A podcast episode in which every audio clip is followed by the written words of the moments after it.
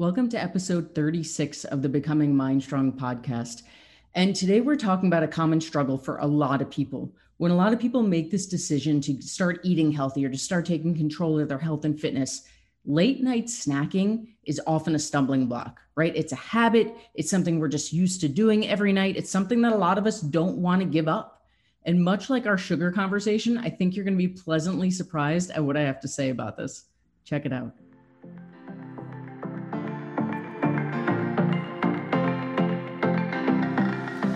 Welcome to Becoming Mind Strong, the official podcast of Mind Strong Fitness. My name is Rachel. I'm the owner and head coach of Mind Strong Fitness, and I am here to teach you truth. No more bullshit, no more point systems, no more shakes, no more wraps. This is math and science, and we're going to learn how to do it together. Ready? Let's rock and roll.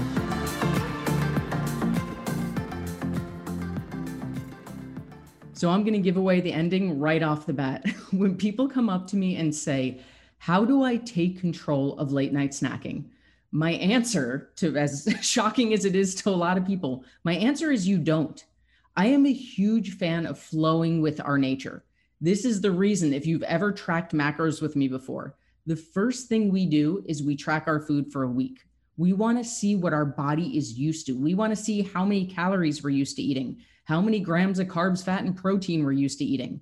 And then we meet our body where it is and slowly work toward our goals. Because this way, first of all, by not making huge drastic jumps, it just becomes easier. And secondly, we are flowing with human nature. Anytime we try to do anything logistically, emotionally, mindset wise, where we are pushing against our nature, we are pushing a boulder up a hill instead of rolling a snowball down a mountain. We want to flow with our nature as much as possible. So, how do you control late night snacking? Spoiler alert, you don't. Here's what I do suggest. If you're on a journey where you're starting to track your food, you're tracking your total calories, or hopefully you're tracking your macros, your carbs, fat, and protein.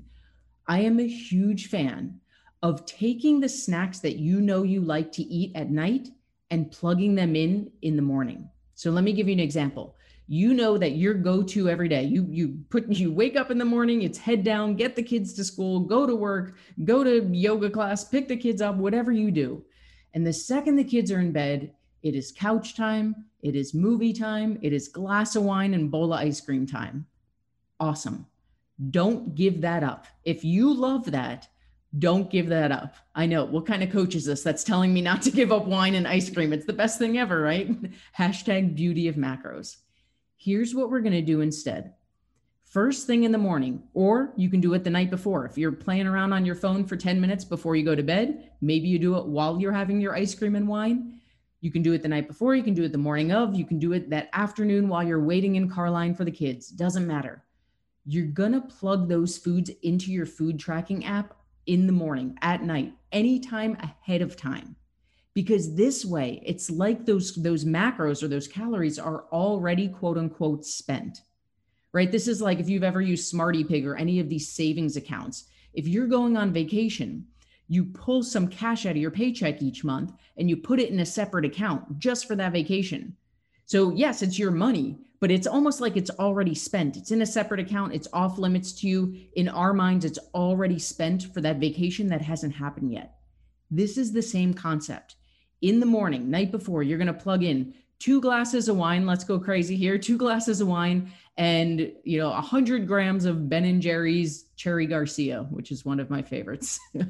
you're going to plug that in ahead of time. Those macros, those calories are going to be pulled out of your totals as if it's already spent.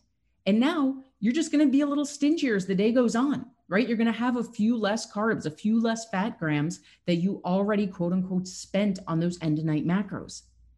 Think about all the effects of this. One, we already know that the beauty of macros is there's no restriction, right? You just listen to a coach tell you don't give up your wine and your ice cream because you can still have them. Are they the most nutritious choice? No, we know that. But if that's your go to way to relax, if that's the thing that's going to help this be sustainable, then keep it. Two, there's no more guilt and regret around that. And that, oh my goodness, that is such an emotional release because how many nights do we go to bed saying, Why did I do that again? Why did I have those glass of wine? Why did I have that ice cream? I'm doing this. I'm now I'm not succeeding. Now I went off my diet. Now I need to start again and blah blah blah down the rabbit hole we get. You just had wine and ice cream while hitting your goals, while losing weight as part of your weight loss plan. How beautiful is that? How much more apt are you to stick with this plan? And we've released all the emotional bullshit around it. The key is to plan ahead, right? Maybe you don't know what you like to eat. So maybe you don't start with this right away. For the next week, just pay attention. You could keep a note in your phone, you could keep a journal and just notice what you crave at the end of the night.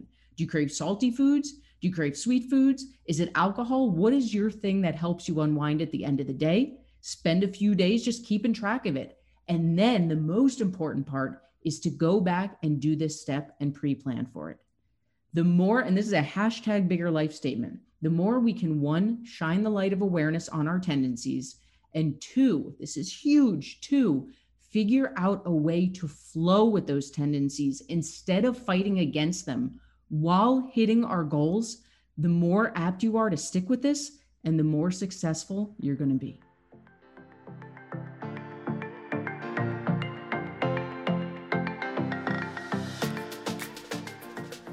For more help with both mindset and logistics of macros, check out my book Becoming Mindstrong at www.mindstrongfitness.com slash becoming.